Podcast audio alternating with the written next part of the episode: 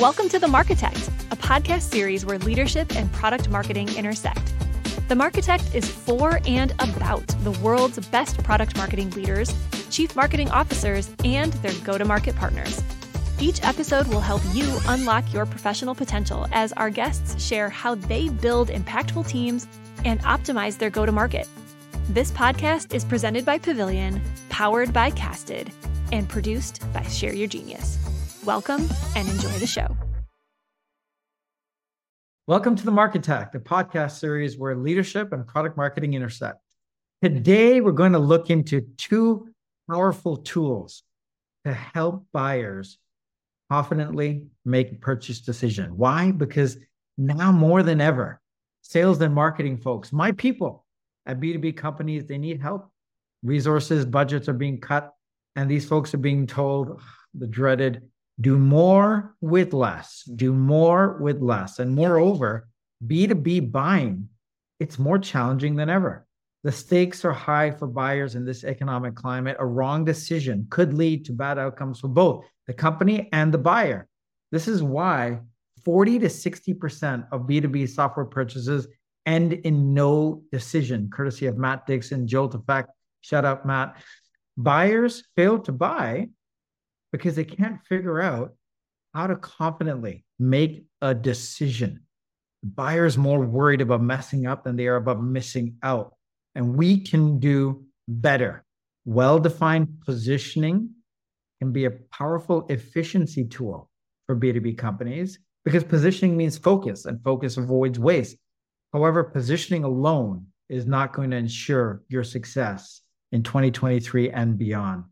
You need a second tool to drive growth efficiency, a sales pitch. Without further ado, my sales and marketing peeps. Here today is one of my favorite people in this biz. She's been on the podcast, she's Aww. been in the marketing community for years. She was our first speaker in Toronto 2016. That's April. the truth right there. That's actually true. April of 2016, which is yeah, crazy. And April We were babies back then, Rowan.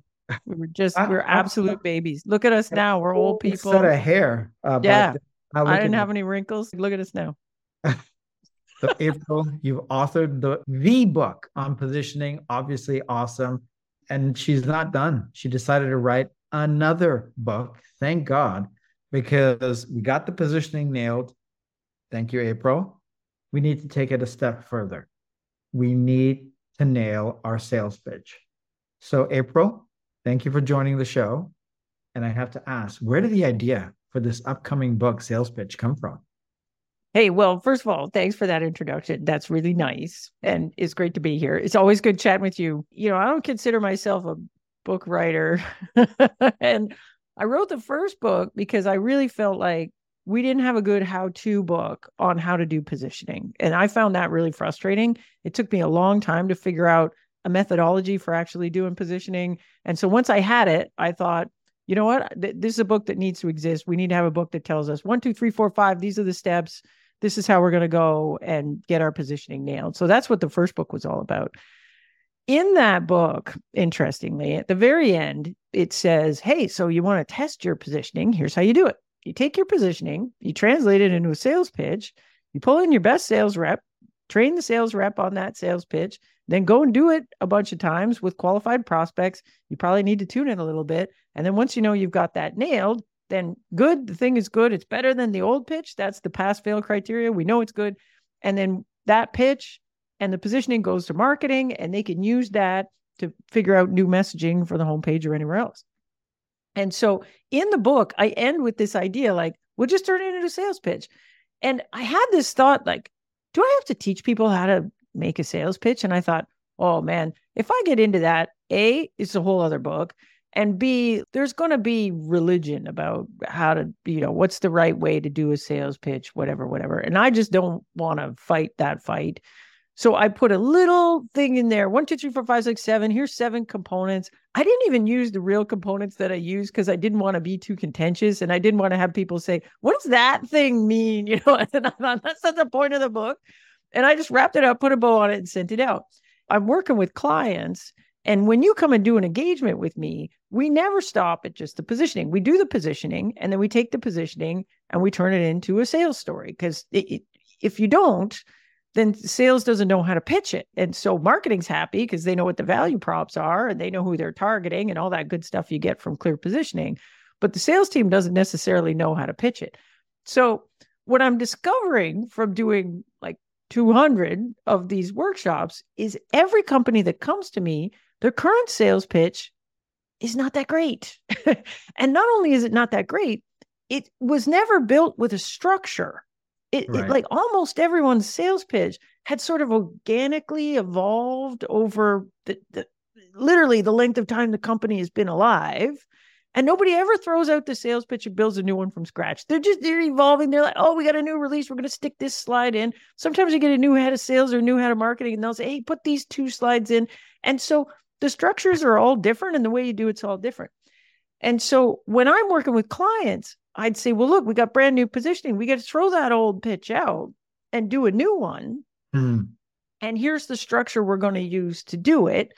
And everybody's sitting in the workshop going, whoa, sales pitch thing.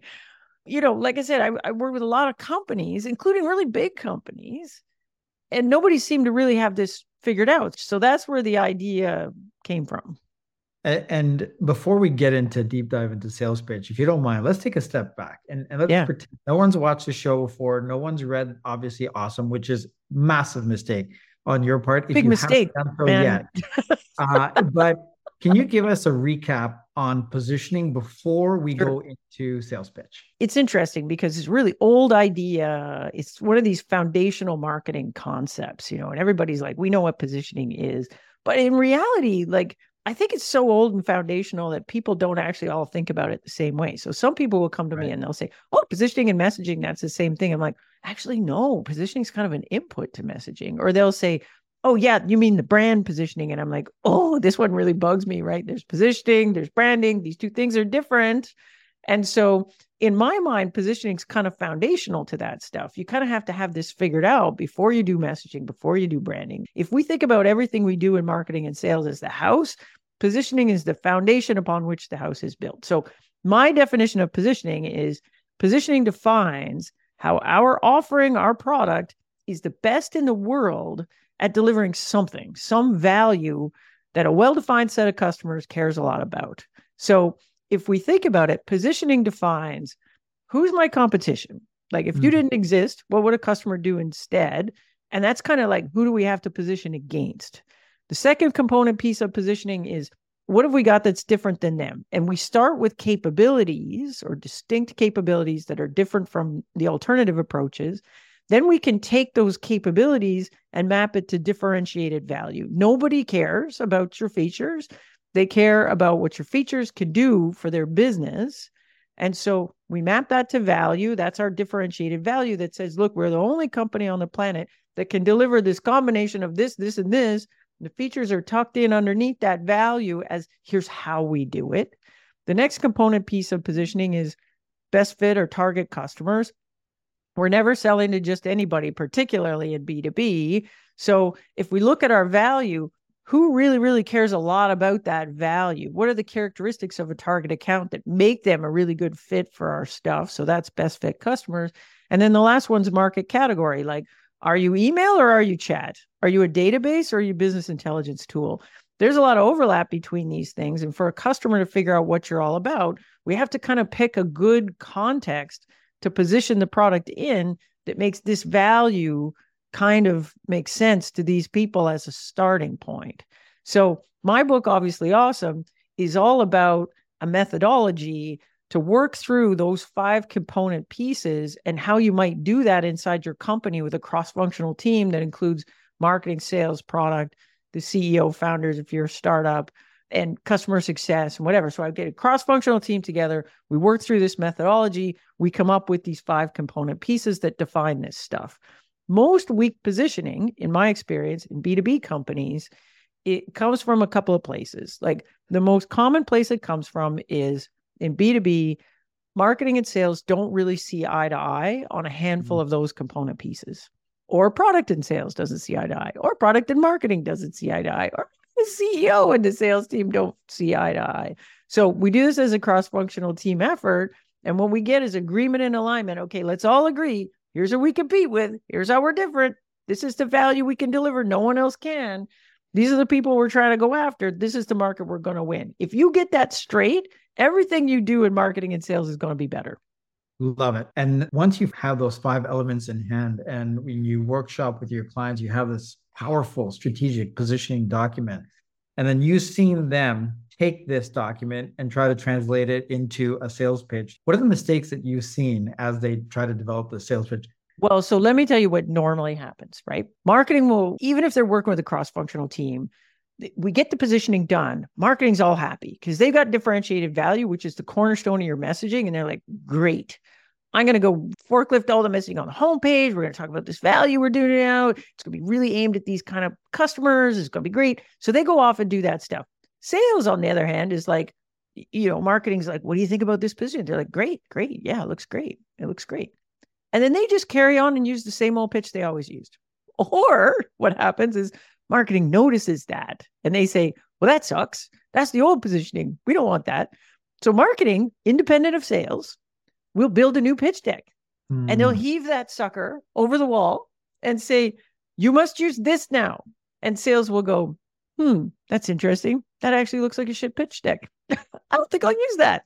I'll keep using the one. Or they'll pretend they're going to use it. And in a couple of weeks, marketing will come back and say, hey, you're not using the deck we gave you. And they'll say, tried it, didn't work. Old one works better. And CEO's not going to argue with that. CEO's going to go, look, let the salespeople do the thing that works, man. and so there's this gap. Like marketers know what to do with positioning. Salespeople are like, well, how does this transform into a narrative? Or even you'll have these sales teams that are just doing product walkthrough demos, and people don't even think the positioning should change that. They're like, right. well, the product didn't change. I'm just doing a product walkthrough demo. How does that change? It doesn't. So nothing needs to change over here. We'll just do, we'll just keep doing the same thing we're always doing. So and, that's and usually what happens. Got it. If you have the positioning doc, you're about to get into your sales pitch. What's the relationship between these two frameworks? In my opinion, a, a good sales pitch is a reflection of your positioning. It is the mm-hmm. story form of your positioning, to put it one way. If you look at my sales pitch structure, I've basically broken it down into eight components, and every one of those components maps to something in your positioning. So it doesn't just pop out of nowhere. It actually relates to the position. Even if what you do, the majority of what you do in a first sales call is a demo, even that needs to reflect your positioning. Brilliant. So your positioning has five elements and you yeah. discuss them. What are the different elements in a sales pitch? So let me give you a little background on how I came up with this thing in the first place, just because I think it's important to know where this came from. So when I was a little junior product marketer, you know, one of the first things I did was work on a sales pitch for this product that we were doing. But you know, when I say working on it, it was like adding two slides into the sales pitch that already existed. So there was this sales pitch that everybody loved, and the, the structure of the pitch was basically a product walkthrough. Like basically, the customer would get on the phone and we'd say, "Okay, here we go. This is how we log in that we look at this. There's seven drop down menus at the top. Let's go through every one. One, two, three, four, five. Here's what they do, you know. And we might have had like a slide that that showed like the, what we call the affectionately call the NASCAR slide, where you know there's a whole bunch of logos on a slide. Look at us. We're not just a little company. We got all these customers. I think we had a company overview slide and a NASCAR slide, and that was it. And sometimes we were being really fancy. We'd walk through a customer case study but otherwise, if we had an hour, we would spend 55 minutes doing a product walkthrough and we might spend four minutes on the other stuff. And when I went startup to startup to startup at the beginning of my career, they all looked like that. The variation on that one was some people like to start with a definition of the problem. Mm. So I worked at a bunch of companies that basically had fancy databases. And so the problem statement was the same. and so the problem was you got too much data, man. and it's really hard to analyze it. You wish you had a better database, right? And then we did the product walkthrough. So it was the same. It was a product walkthrough with a little like, hey, you got a problem, right, customer? and then we jumped into that. I talked to a few companies that will do this thing, which I call sales therapy. And you see this a lot in more enterprisey kind of companies where the sales rep will come in and they'll do customer discovery at the beginning of the sales pitch. So they'll be like, okay, we're going to get to this product walkthrough, but first, tell me your problems. And there'll be this set of questions, which is like, what are your problems? Have you looked at other solutions? What are your requirements? You must have a list of requirements. Please tell them to us. And then we would try to, on the fly in the call, point out the things that sort of lined up with what the customer already said they wanted so that, you know, so that you'd see a bit of that. And so th- then I got a job at IBM and I was launching a product at IBM, and my boss showed up and said, Hey, we're doing this launch. You got to build a sales pitch for the sales reps. And I said, Great. And it came with this bloody big binder. It's a great big thing. And he goes, Gunk, and leaves it on my desk. And this is the 59,000 step process of building a sales pitch at IBM. And I was like, Oh, you got to be kidding me. And so I hated this thing so much. Like for the first like couple of months I was working on this sales pitch, I was like, this is like overkill, like everything we do at IBM. Why is it got to be so hard? However, after I built a bunch of sales pitches with this thing, not everything in there I thought was genius, and a lot of it was very specific to IBM. But there mm. were two or three things in there that I really, really thought were smart. The first one was the way we started a pitch. So we never started a pitch with jumping straight to the product ever. We never started a pitch with the problem. We always started the pitch with a discussion of IBM's insight into the market. So we would come in and we would say, hey, you know, we're IBM and we believe that the biggest thing that you need to understand about this is innovation. All the customers that we work with are really trying to do innovative new things with data. And then they would move to, well, if you're really worried about innovation with data, let's look at your options for how to get that from the different ways you could approach the problem. And so they always started with this conversation. And then we would do discovery in that context. So we'd set the frame for the discussion with our insight. And then we would do discovery and be like, does that resonate with you? How have you tried to solve that? What are the things you're looking at now? What are you doing now? What other things are you looking at? And so we always started with this insight. And the insight was not generic, like a problem statement, it was very specific to us. The second thing that was genius about the way IBM pitched is everything, everything was about our differentiated value. Everything. Even that insight pointed you right from the very first note of the sales call towards our differentiated value. We literally framed the conversation in a way that was the first step towards our differentiated value. And if we did give you a product walkthrough, it wasn't just drop down list, drop down list, drop down list. We'd say, look, we're the only company on the planet that can give you this. We'd explain the value and then we'd show you how we did it. And then we say, look, the second thing, we're the only people that can give you this. Let me show you how to do that. We never showed you how to log into a product. Everybody knows how to log into a product. That's not differentiating. The entire product walkthrough was oriented around differentiated value. The entire sales pitch was architected to answer this question why pick us over the other guys? Mm-hmm. So, anyways, I so I became a convert to these two pieces in particular. When I left IBM, I went to a little startup, and me and the head of sales were hired at the same time. They had the worst sales pitch I've ever seen in my life, and so me and him sat down together. And then mm-hmm. I hauled out the binder, which I had conveniently stolen from IBM, and said, "Hey, we should steal these two things from this." And so we re-architected the sales pitch using that. So we kind of like startupified the IBM structure, took out a bunch of stuff that you wouldn't use because you're not IBM. We redid the sales pitch with starting with this insight and then mm. everything else oriented towards our value. And that sales pitch was rock and roll. We grew really fast and then hilariously we got acquired by IBM. But after that, I was a convert. And so I've been using an evolving version of this sales pitch structure ever ever since. So it's been like 15 years or something. And even as a consultant now, everybody that works with me, we do the positioning and then we do the sales pitch thing. And I say to clients, I say, look, if you have a sales pitch structure that you like better, we'll use that. And everybody's like, uh, you know, and I'm like, okay, it's my workshop. We're going to use mine. so that's where this pitch structure comes from. Like, you know, I didn't have a meeting at a coffee shop and have some guy tell me that's how he does it. Like, it, this thing came from a bunch of research that IBM did into their clients and all this other stuff. And then it's been perfected with hundreds of folks. I love it. And and so can you walk through just the different components of this pitch? So you Yeah. mentioned we start with insights, market insights, but Yeah. So think about it this way. Okay. In this pitch structure, there are two very big pieces to this structure. There's what we call the setup, and then Yeah. there's the follow through. The setup is all about the market. It's not about us, it's about the market. The follow through is all about us.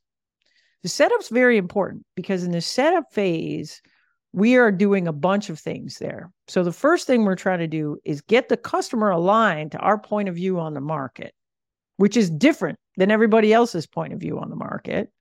We're also we also are doing discovery to figure out what's the customer doing now, what are the things have they tried, what they what do they understand and not understand about other solutions in the market. So we're doing discovery in there. We're also kind of waking them up a little bit to the pain and we're educating them to the differences, the pros and cons of different approaches to the problem. So setup, follow through. So setup has three components. It's the insight, pros and cons of alternative approaches, and the third step is this alignment with our point of view on the on the market, which I call the perfect world. So we're going to get agreement on this is what a perfect solution should look like or should do. Then once we have that, we switch to follow through. So let's start with the setup. So setup is our insight into the market. So right from the beginning, we're saying, look, like, and the best way to think about insight is kind of like it's not really the problem. It's kind of the problem behind the problem. It's the way we look at the problem, which is different than the way everybody else looks at the problem. And then we kind of go to the second thing, which is look, if that's what we're really dealing with here, you know, we could do this in two or three different ways. So we're not necessarily picking on specific products, we're picking on approaches to the problem. You can approach it this way, you can approach it this way, you can and and, and this is good for this, bad for this. And we're having this discovery conversation with the customer. And the result of that is this perfect world where we say, hey, look, if, if we really wanted to get this done and knowing what we know about what works and doesn't work with the other solutions, can we all agree that a perfect solution would have to deliver A, B, C? Now, this is a very important point on the pitch. The customer is either with you or not. And so if you've done your job right, you get to this and you say, look, can we all agree it needs to do this? And if you've done your job right, customer's like, yeah, heck, who doesn't want that? Yeah, we yeah, that's what we agree. Okay, great. Then we switch to the follow through, which is here's how we do it. So if the customer agrees with me in the setup, this deal is mine to lose. Right? I've got you aligned with my individual point of view of the market. Nobody else can do these things. If you agree that the perfect solution needs to have this stuff, all I got to do is prove to you that I can do it. Then we move to the follow through. And April, before we Yeah. get to the follow through, just going back to Yeah. the insight, what's the best way to figure out that insight, that core insight that is going to lead Yeah. to your perfect world solution Yes. and that resonates with them? Uh, Just some tips on that. Let me give you an example because I think the easiest way to get your head around it is an example. I did some work with these folks, Help Scout. And Yeah. so Help Scout entered the market. They're customer service, customer success software. They compete with things like Zendesk. And actually, a lot of companies that they sell to are what you would call digital only or digital native e-commerce type vendors. So they don't have stores, they're selling stuff online. So a lot of those vendors actually start by doing customer support with a shared inbox and then they kind of graduate to something that looks more like help desk software. Their big differentiated value is that they're the only solution that can give you something that's really easy for your folks to adopt, which is why people start with a shared inbox in the first place, but also allows you to grow into these more advanced service functionality like assignments and groupings and all this stuff you get with help desk software. And importantly, they they look at customer success in a very different way because their customers are e-commerce vendors for the most part those customers don't look at customer support as a cost center most help desk products were designed to take the cost out of customer service. You know, they're pushing you to low cost channels. They assign you a ticket number. You know, they're, they're basically trying to get rid of you as fast and as, as, you know, low touch as they can. For these e commerce vendors, they don't look at customer success like that. Like customer service is a growth driver. It's the only time you get to talk to your customers. You don't have salespeople, you don't have stores. And so customers or vendors like that that are doing business online, they get that if we can love the heck out of them in this interaction, that becomes a growth driver. It drives loyalty, it drives repeat business, all that stuff. So that's the situation, right? If I was doing a normal product walkthrough demo of mm-hmm. that, this is how this pitch would sound like. You'd walk in and I'd say, Hey, you know, we do customer service software. This is great. Let me log in. Look at this thing. It looks like a shared inbox. We do this, we do this and oh hey we have some advanced functions and, and, blah blah blah feature feature feature and that would be the end right the problem with that is like i'm a customer and i'm looking at maybe i use a shared inbox. This kind of looks like that. Or maybe i use zendesk. It kind of looks like that too. Has some of those things. So why pick help scout instead we do it the other way. So let's do it in my way. My way we come in and we say hey you're here for a demo. I get it. But first before we go in there your e-commerce business this is my insight. What we've seen is e commerce businesses look at customer service like a growth driver. They get that every interaction you have with the customer is really, really important. And they have some nice, they actually have a nice slide that talks about a good customer interaction can drive this much revenue, a bad customer interaction drives this much churn. And usually, what they'll get from the e commerce business is, yeah, dummy, we know that. Yeah, it's true. And then you go, okay, great. So here's your options you could use a, a shared inbox. And you know what's great about that? Super easy to use. It, no, nobody has a problem using it. Super easy to use. Like we love shared inboxes for that reason. The downside is if you're successful, you'll outgrow it. You need these advanced features like prioritization and whatever. A lot of times that's why this customer's call in help scout in the first place. So what's your other option? The other option is use traditional help desk software. What's the problem with that? Well, you know, it's pretty hard to use now. It's not as nice as the inbox gives you all the bells and whistles. That's good, right? That's the good news. Bad news is your folks aren't going to love using it so much. And here's the real bad news everything in that product is designed to drive down cost. It is not mm-hmm. designed to give your customer an amazing customer experience. Now, if I'm doing this with client, we're having a conversation, right? You guys using an inbox? What would you use? Are you looking at other things? Whatever. That's my pros and cons. And I get to perfect world. I'm like, look, so if knowing what we know, if for e-commerce business, what does a perfect solution look like? Well, it should be as easy to use an inbox, right? It should it should be easy to use as an inbox, but it should have this advanced functionality of a help desk so that I don't outgrow it. But it should also help me deliver an amazing customer experience. Again, at this point, you're either with me or you're not. But if you're with me, then you go, great, let me show you how to do that with right. us. And then I say, look, is it easy to use? Look, it looks just like a shared inbox. It's basic. Does it have all the bells and whistles you need? Yeah, it does. Let me show you how we do bananas or whatever, whatever. And then here's how we deliver amazing customer experience. We're not giving you a ticket number, you know, and I show you all the cool stuff we do to deliver an amazing experience. Like, which of those pitches do you think closes more business? Like at the end of that pitch, it is absolutely clear why you would pick Help Scout over anybody else. And that's what we need to do in a sales pitch. We're still showing them product, we're still walking them through, but we're doing this little bit at the beginning that's essentially teaching them about the whole market and all their options and how we fit in the middle of that. I love it. So the setup, three components, start with the market insight. Yeah. And I, I genuinely love that. It's such an empathetic way to, to right. relate to the actual customer then get into alternative approaches and uh, then you're is essentially you're leading yourself pros and cons of alternative approaches. And then third piece is i call it the perfect world. But what we're doing is we're getting agreement on purchase criteria basically. Like you want a thing that ticks these three boxes right? And you might say nah you know we don't actually think it's a growth driver. We just want to drive the cost down and whatever. Let that business go man. Zendesk is going to beat you all day on that. Love it. Going back to the second component of the setup you by design use the words alternative approaches, not competitors. Correct. And that's in your obviously awesome book as well. And uh, yeah, this is part of your sales pitch. the distinction between the two doesn't matter. It does. So I could have said in that second step, if I take Help Scout as an example, in that second step, I could have just said Zendesk mm. and said, hmm. well, Zendesk does it like this. There's way more help desk software out there than Zendesk.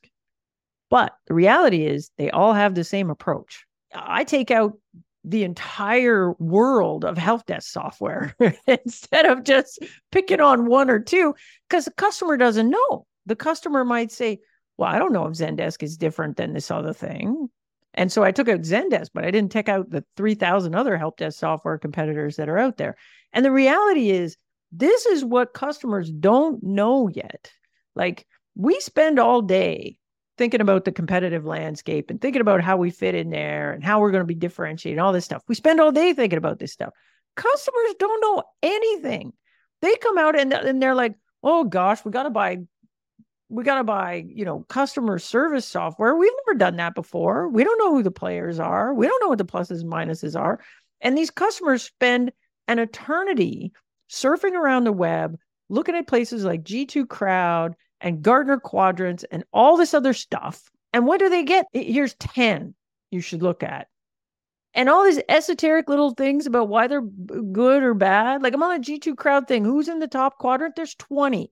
How do oh, I know yeah. how to even short? And some of them are for big companies, some of them are for small. It's like, how do we make a short list? Super hard.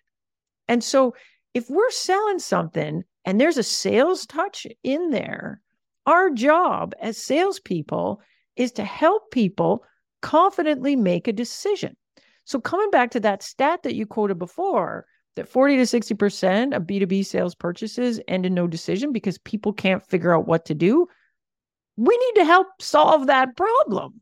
And who better than us? We spend all day thinking about the market. The person trying to buy help desk software for a e-commerce business they've never bought that before. They don't know they know some stuff. They've gone they for sure they've done their research. Maybe they got a short list but it's actually super helpful if we can help them bucket the alternatives into approaches. And right. that bucketing might actually result in the customer going oh actually you know what? We're actually okay with just shared inbox. We don't need those other we don't need those bells and whistles. We're not growing. Business is flat We'll talk to you next year. and that's okay because we just disqualified you. So, this step in the sales process is actually what you know what the Matt Dixon in Challenger Sale would call commercial teaching, right? We're teaching you what are the pros and cons of different approaches for different kinds of customers. If you're really, really small, shared inbox is fine. If you're a giant customer service organization that needs all the bells and whistles, and your primary worry is it costs us too much to service these folks, you should get help desk software. but if you're in the middle, you should look at us. That's all the answer. That's what we're trying to give you. A product walkthrough doesn't give you this. A, oh, this is the problem, this is solution. That doesn't give you that. Like the way we're doing these first sales calls isn't actually doing the job that the buyer needs it to do. I love this setup. And really, you call it the setup. It's align on the market insight, go through the pros and cons of the alternative approaches. You lead them into the perfect world that obviously points to your core strengths. And we, now, we wouldn't have built it if we didn't think it was perfect, right? Right. Right. And now you do the follow through. So here's how the follow through works. So generally, so after we get to the things, we say, hey, can we all agree that what we really want are these three things, right? You know, and the customer says, right, yeah, dummy, I love that. yeah, if that existed, I would have that. Then you go, great. Now let me tell you about us. Usually there's an introduction. So the introduction is, hey, we're Help Scout. We were built from the ground up to be as easy as an inbox with advanced customer service features and delivering an amazing customer experience. So I got to kind of, and so there's where you would introduce your market category. You know, this is what we are. This is where it goes in. And then we would, we give you just enough so that you know what we are. And then we switch to here's the value we can deliver. And this is the meat of the sales pitch. If I've got a 45 minute first call with a customer, I would expect to spend 30 of it on this value piece because this is this is a value we can deliver that no one else can and here's how we get it done A lot of folks do that with a demo if you have a demoable product, and that makes sense. Some folks are just doing it with slides and screenshots, depending on the product. In B2B, sometimes we have a demo, sometimes we don't. But if we have a demo for that, we now have a very different structure for that demo because we're like, hey, we're Help Scout and we do this. Let me show you how we do it. So, first one, first part, pillar of value is easy to use as shared inbox. Let me show it to you. Look at it. It looks like a shared inbox. Let me show you how we go around. Second pillar is give you all, you never outgrow it. We're going to give you all the stuff you get in the mature thing. Let me show you that. So I show you a bunch of the mature things. So you're feeling good that it's got all the things, bells and whistles that you needed to do. And then the last one is this idea of deliver an amazing experience. And I can show you some examples of that. So this is so we're in the value step. So introduction, differentiated value. And then we have three kind of steps at the end. So after differentiated value, typically we have a step that is called proof. And proof is I got to prove that I could do what I just said I could do. so often that's I got a customer case study. So hey, we could do it for you. We did it for, you know, your competitor or this other company that looks just like you. Uh, right. So a lot of times that's customer sex. Sometimes it's not a customer story. Sometimes it's I have third party validation. I'm making a claim about performance or something. I have a third party validation on that. Maybe I have something else. At IBM, we used to do things we call them sparklers, right? We could prove we did this because we gonna we won a bloody award for it. We're really good at this because we got 59 patents at it. You should believe.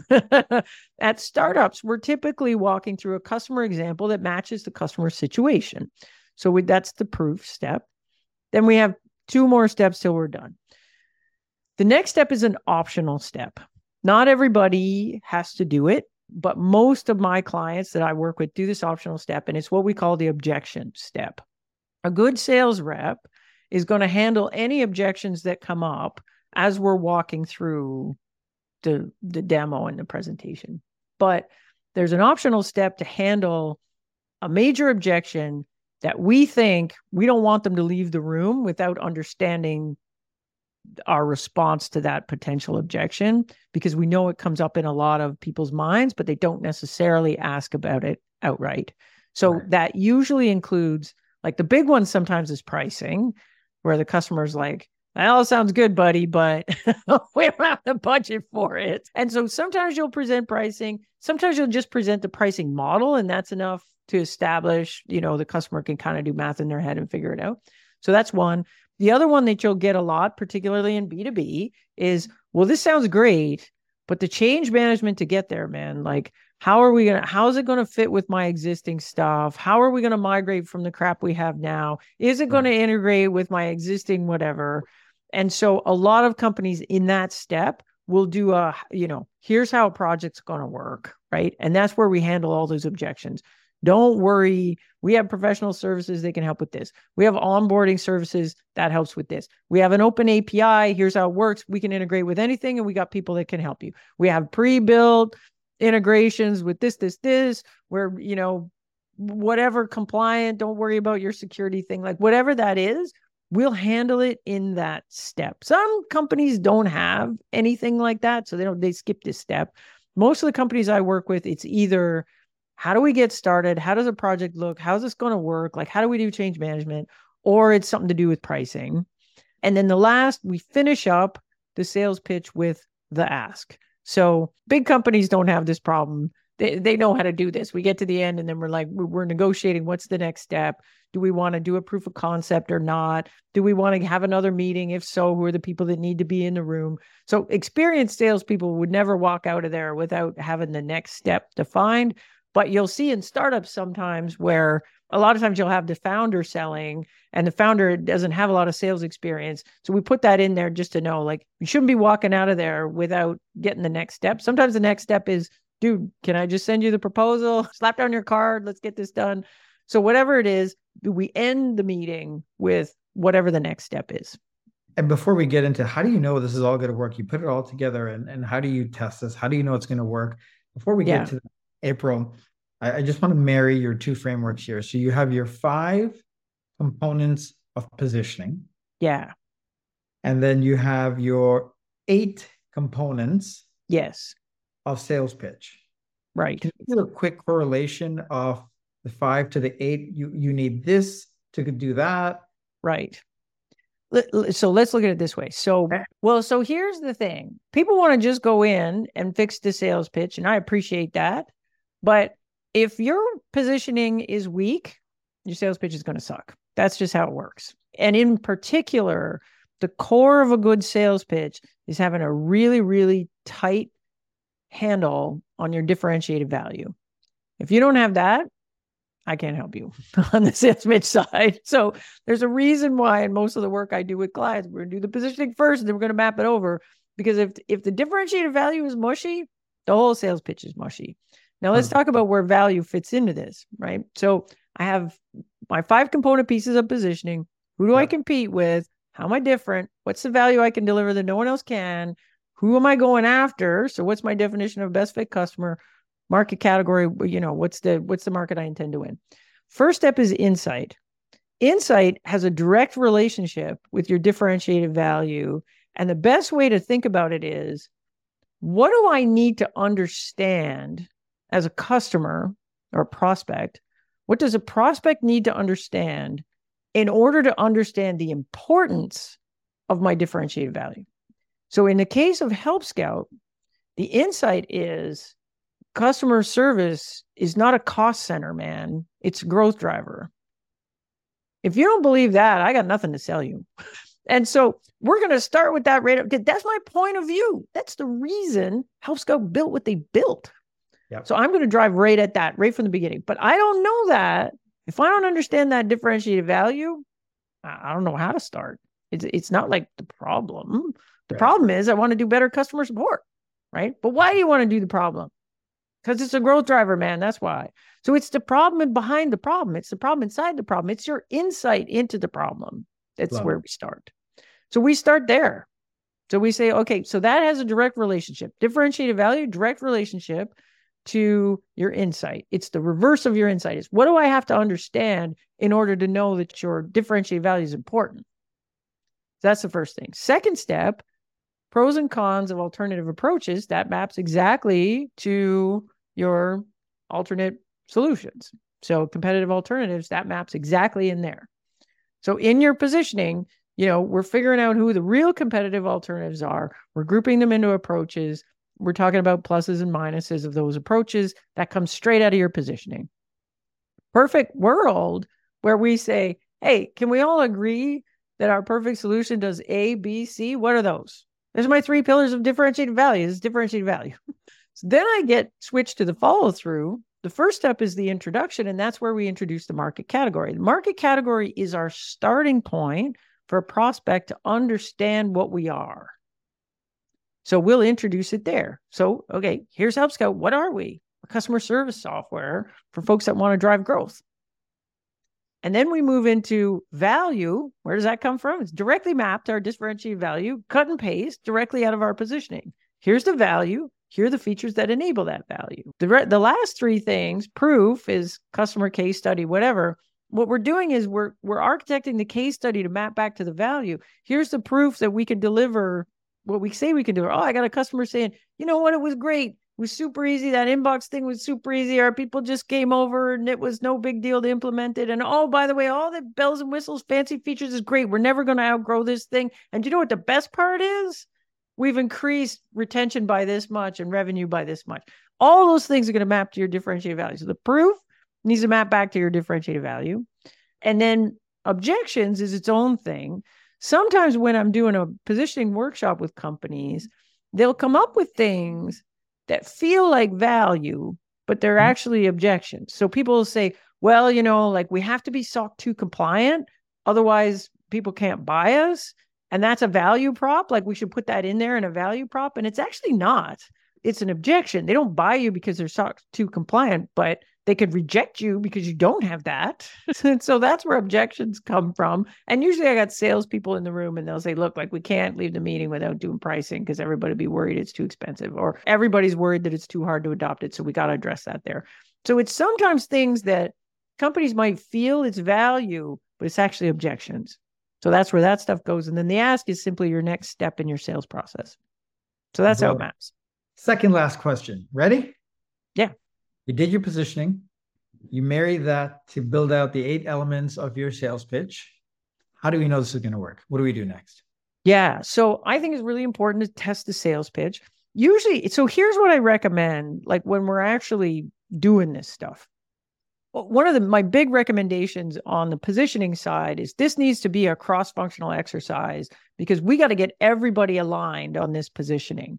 When I do the work with companies, we also do the storyboard for the sales pitch together with the whole team because everybody needs to understand the story and how to tell it. Product needs to get that, marketing needs to get it, obviously, sales needs to really get it.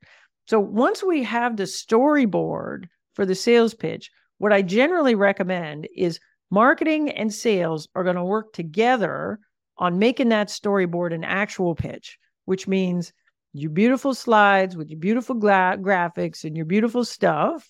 And if there's a demo, we're going to work together on architecting that demo so that it maps to your differentiated value pillars. And then we need a script typically. So I'm a big believer in scripts. I don't think sales reps should just look at the slides and make stuff up. We want deck, demo, script. If you don't have a demo, that's fine. Then it's just deck and script. Deck, demo, script. Marketing and sales works on that together. And then here's how I recommend we test it. So I do not recommend that you take that deck and throw it over the wall and say, tough luck, Chuck, over there in sales. This is your new deck because sales will kill it. Even if they don't love the old deck, they're comfortable with the old deck. They know the old deck. They have a talk track that they don't have to look at the notes anymore on the old deck. They have a joke that they tell in between slide two and slide three, and it works great. And they don't want to change anything. So instead of doing that, what we do, we pick the best sales rep, the best mm-hmm. one, and we bring them over and we force them, we force train them on the new pitch deck. So we spend a lot of time with them, marketing and sales leader, both together, get them all trained up, make them pitch us a whole bunch of times, get them comfortable with the new demo. And then we take that best sales rep and have them test the pitch on qualified prospects not existing customers because they've been already polluted with your old positioning and not people that aren't in an active buying process. We need to know how this thing works in the real situation. The real situation is I got a qualified prospect, it's coming over to sales. Let's do the first call with it. So, usually, what we have is sales leadership and marketing leadership, or whoever you designate this to. We're going to start doing test runs on this new pitch. After every pitch, we huddle and we say, okay, what's working and not working in this pitch? You might decide like this word's not working. We got to fix it. Or we have this graphic and it's confusing the heck out of everybody. We got to go back and redesign the graphic. So we'll do a bunch of test pitches just to, you know, work the kinks out of this thing. Now, we do enough of these. What'll happen is your best sales rep will get sick of you wanting to debrief on every single pitch. And at some point, your best sales rep will say, look, we're done. Right? We don't have to iterate on this anymore. This works. And critically, it works better than the old one. We don't know if it's driving better results yet or not because we got long sales cycles and all the rest of it. But I trust my best salesperson. If my best salesperson says this is a better pitch than the old one, you know what? It is. So then at that point, we say, good. The pitch has now been validated. And I get that salesperson who is already very comfortable pitching it and believes in it to train the rest of the team. So I can record that person doing the pitch and they can go trade the rest of the team and say, look, you know that big deal we have cooking in Oracle? I got that with this sales pitch. You know, like this way better than the old one. If you're still using the old one, you're a loser, right? And now I have sales talking to sales instead of marketing saying, we know nothing about sales, but please use our stupid deck. And then once that's done, like I said, then it goes back over to marketing, and marketing can use that finished sales story to inform what they're doing in marketing messaging, which in my opinion is super important. And then we're going to have this consistent story across the whole pipeline. So that's how I would do it, like in a really practical way. I love it. I love it. Folks, if you want to help buyers confidently make a purchase decision, first step, obviously awesome. You need the book because positioning is an input into the sales pitch. Positioning is your efficiency tool for growth. It helps you focus. Then Step two, on which date, April? Oh, so the new book comes October the 4th. I have, yeah, October the 4th is officially out. But you know what? Uh, listening to this, I don't know when this particular episode drops, but pre-orders are actually officially have actually be- officially begun. So you should be able to go on Amazon and pre-order it. I'm super excited. The other it. thing I'm going to throw out there just for fun is I've been doing a deep dive on the previous book and this book on a new podcast, which is called Positioning with April Dunford. And so if you think this is all interesting and in between now and October 4th or whatever you want to do with the deep dive on things. So every week I basically pick a subsegment or a subtopic that covers these two topics and I do the big deep dive on it. Occasionally I got a special guest, like I had Matt Dixon, and that was really cool because he changed my thinking on a lot of this stuff. And I've had Bob Moesta, who's one of the fathers of Jobs to Be Done. And so, anyway, so I'm going to plug the podcast too. If you're into audio content, it's available in all the pod places where you get podcasts. Then there's there's a video too, so you can go look it up on YouTube. Brilliant. April, thank you again, again and again and again. You, you're so generous with us. I'm very, very thankful. Uh, I was there uh, before the obviously awesome book when you I know. the first Back when I was a conference- nobody, man. no, no, no. I remember that first conference though. It was such an eye opener to me. That was the first time I had ever seen a room full of product marketers. Like I'd never seen that before. Like it blew my little mind. I was like, this is so cool. I'm in a room full of product marketing people. I've never seen that before. And it was big, right? We needed your help then. We need your help now with sales pitch. So thank you. And folks, go get the book, pre-order it now, or wait till October 4th. Listen to April's podcast. I, I do religiously. It's absolutely pragmatic is the best way to say it and how to position and pitch. Thank you, April. Appreciate the time. Thanks for listening to this episode of The Marketect. If you liked what you heard, please share it with someone you think would enjoy it. Want to stay up to date on our latest episodes and more? Subscribe to our newsletter. The link is in the show notes. See you next time. The Marketect is presented by Pavilion, powered by Casted, and produced by Share Your Genius.